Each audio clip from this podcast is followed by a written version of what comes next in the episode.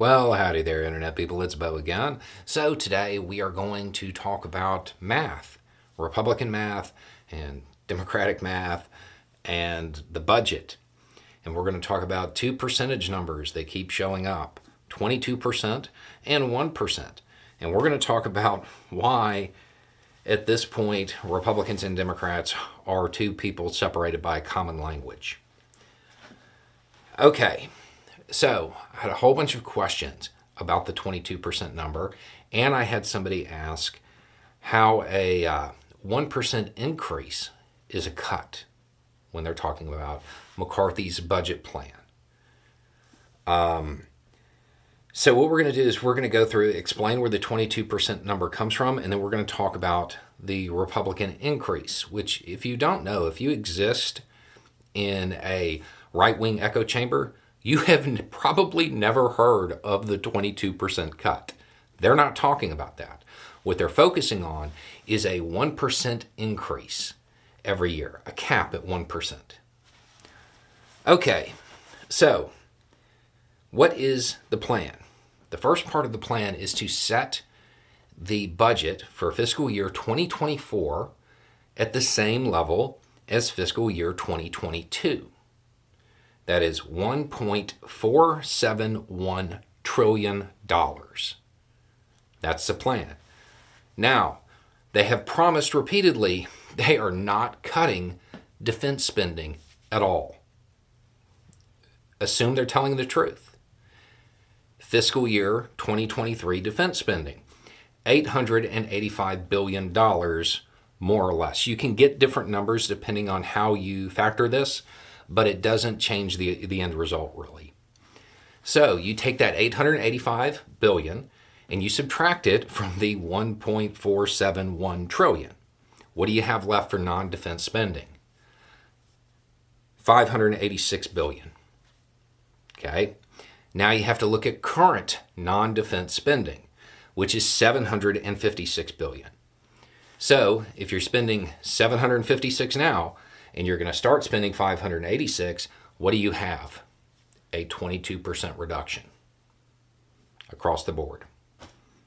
That's where the number comes from.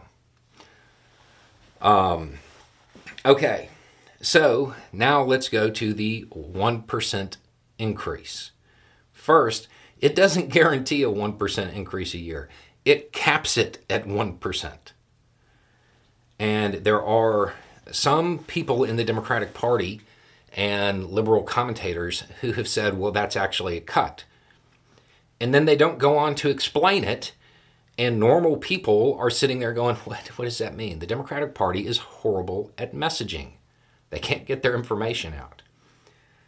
Okay, so if you increase the budget 1%, all right, you have to take into account everything else. Um, let's just, we're going to stick with one thing. Now, economists down in the comments will probably go into a whole bunch of other things that just make the cut worse because there's population growth and all kinds of other stuff that will factor into this. But we're going to stick with the one thing that everybody's familiar with inflation. Okay.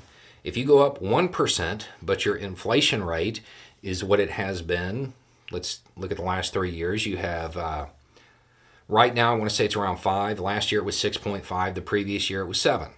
It's going down, but the people sending in these questions are Republicans. You probably don't think it'll go much lower. Hey, it's Kaley Cuoco for Priceline. Ready to go to your happy place for a happy price? Well, why didn't you say so? Just download the Priceline app right now and save up to 60% on hotels. So, whether it's Cousin Kevin's Kazoo concert in Kansas City, go Kevin, or Becky's Bachelorette Bash in Bermuda, you never have to miss a trip ever again. So, download the Priceline app today. Your savings are waiting. Go to your happy place for a happy price. Go to your happy price, Priceline. Let's just take 6%, right in the middle of that. And then you get to knock down 1% of it because you're going to increase spending 1%. You still have 5% left. So it, it ends up being a reduction in purchasing power of 5%. You're familiar with this at home. You, you deal with this all the time because nobody will raise the minimum wage wages stay the same. Everybody's wages do, right? But prices keep going up. You deal with this.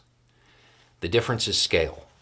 Since it was mostly Republicans sending in these questions, let's take an agency y'all care about Border Patrol.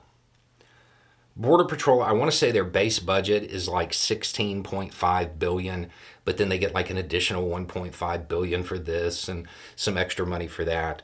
By the time it's all said and done, it's a little under 20 billion dollars.